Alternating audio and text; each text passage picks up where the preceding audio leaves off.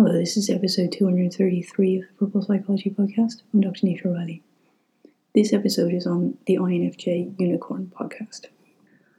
I'm sorry this is a podcast for a very specific subset of people, and I'm drawn every so often to do these podcasts. Partly as I evolve myself and I go through growth spurts and I understand more, but also they always draw more unicorns into my world. It's like traveling through the world with a pulsating horn out of the top of your head like an antenna and you either get that or you don't. And just because others aren't unicorns doesn't mean you don't develop deep connections with them or they don't have a great purpose in your life. I think when INFJs are not living in their own truth, they're inclined to judge others too harshly. This is another reason why I love personality, is it focuses on you seeing other strengths, what they feel that you can't. A lot depends on your focus here. I'm so fortunate to have an extensive tribe of them dotted around the globe. I track them from around the age of six. I love watching them grow up. I try to be to them what I didn't have myself growing up. I know a massive turning point for all INFJs is meeting another, and they often speak the phrase to me I don't know how you saw me, no one else could. We live in the shadows, especially when we lack confidence in our difference. We have many bad reactions to it while we're younger and they live in fear of us showing ourselves. Which is why, if I really live what I preach, I should be able to share the deepest part of myself with you here, without worry of your judgment or your misunderstanding. So, this is a unicorn episode. There's a great deal of confusion between the concepts of connection and relationship. We have a deep fear of intimacy, and it's a topic I wrote a whole book on which I ironically call bringing out the ugly, because that's what it feels like over and over when you're younger as an INFJ. People do not understand their draw to you. They don't understand the depth of the connection because they often haven't experienced it before. It unnerves them. My closest connections are all with heterosexual women or men for this reason. People who are very comfortable in their own sexuality and relationships, so there isn't any grey areas. You hold invisible threads to people. You don't even need to know them. You can find yourself feeling concerned for others that you've never met. I reached out to a fellow unicorn recently, and I didn't hear back from them for two days. And I was very concerned because it was out of character, and they'd been on my mind a lot. And eventually they surfaced to say that they'd lost a dear relation on the day that I'd been concerned about them. And it's funny because we often communicate in feathers. I told you this was going to be a weird episode for those who get it and those who don't.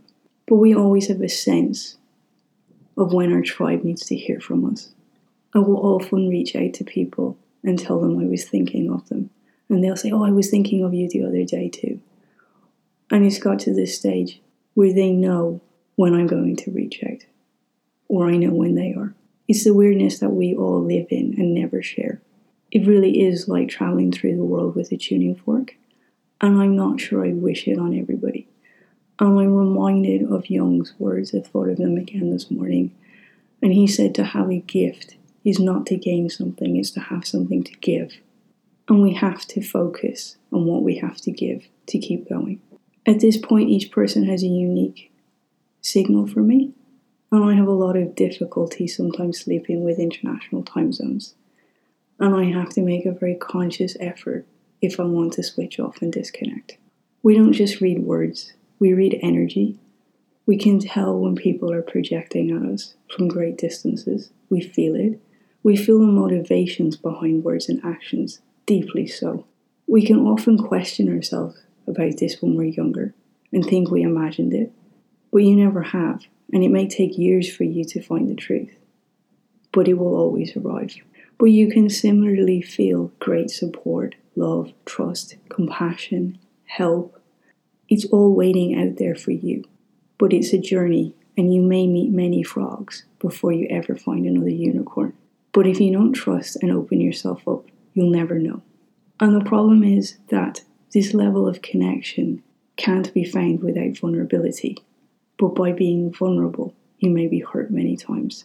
But it gets easier when you're successful in your vulnerability and you do form good connections through patience and openness and honesty. And you'll then understand the truth more of what you need in your world. And you'll be able to sit in it and you'll be able to not react when others aren't on the same page as you. And we have to accept that everyone is not as weird as we are. Many people will never be able to meet us in the connections that we ask for. And you have a choice to make at that point. You can continue to hold them anyway. You can continue to support people, or you can sever the connection.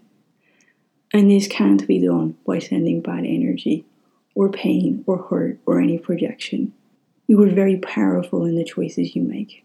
And I worry that I meet so many people now with these skills who have them set in very dark intentions.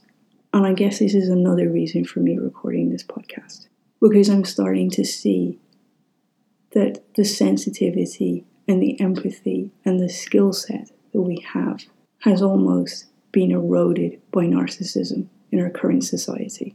So you have to be incredibly conscious about the choices you make and the actions that you take and the place that you do them from.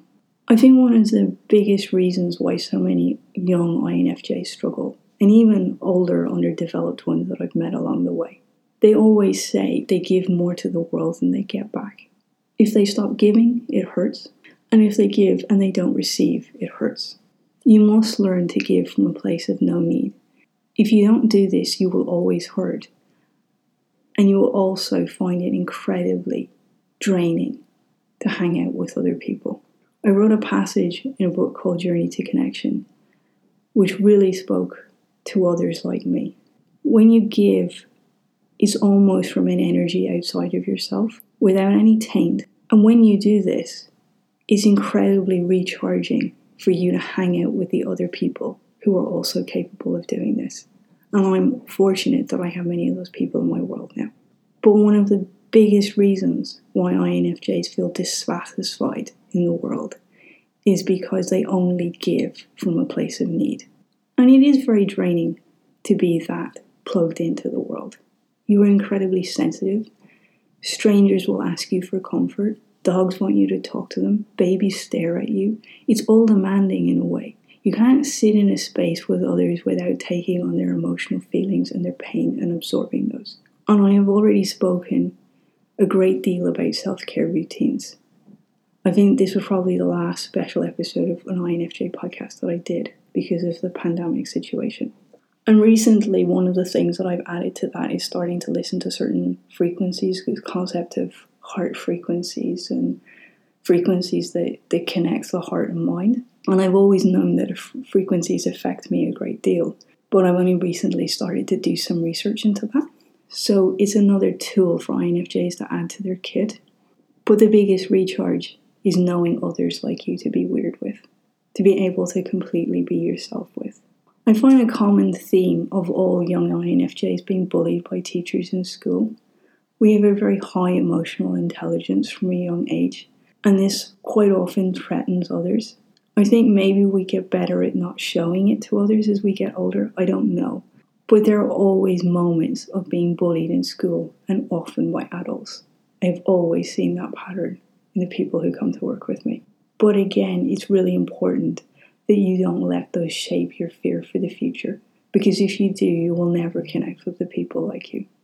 All INFJs are shy as children, and there's a big difference between shyness and confidence. Confidence is an internal concept, and shyness for me is a time factor. It's the time you need to grow into having a presence, the same one that so many people gravitate towards. And I'll often have big conversations with parents in allowing this time to just allow yourself to develop the courage to have so many outside people drawn to your energy. It's disconcerting when you're younger. It's not the same as confidence. You can be very confident in your abilities and courageous and strong to go and do things, but you can need to be very quiet. And nearly all INFJs I know crave an invisibility cloak. I still do many days. You need to write your feelings out, even if you never send them, and you will endlessly reflect on whether or not to send them. But you are connected to so much, and there are so many layers for you to navigate that you cannot do this any other way. And I think for me, that was one of the most difficult aspects of me having dyslexia because I realized that I could only really properly start to write in my 30s, to really write my emotions. But it's important for you to do things for yourself occasionally. We have a tendency to put others' feelings before ours and to endlessly see every side of a situation and every side of a story and every side of a scenario.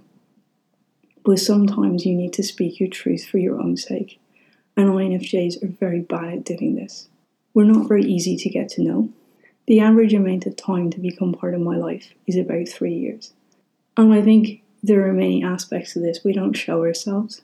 It takes three years, I think, for sometimes for others to not judge you based on their own reference point because they've never met anyone like you before and they don't understand your actions. The hardest lesson for me in life was to realize the fact you can only see me from your own frame of reference, and I have to leave the door open long enough for you to work out that my frame of reference is different. I endlessly look for potential in others. I think one of my biggest failings is seeing potential in others and thinking it's the reality of where they are. But this is fantastic for work, as the best way for others to achieve is for someone to have belief in what's possible, to already see them in that place. We're the ultimate seed planters of society, and seeds take patience and they take care after planting and they take acceptance that they have their own life cycle too. You're never nurturing them for yourself. And I think it's difficult to have patience when you're younger as well.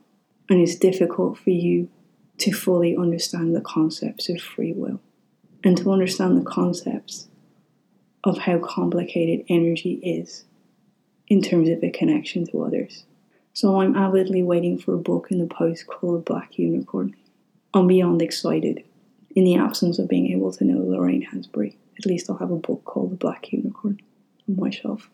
So, yes, I realise it's a slightly odd podcast. It's many aspects I haven't talked about before, I don't think. Only in private conversations with my unicorns.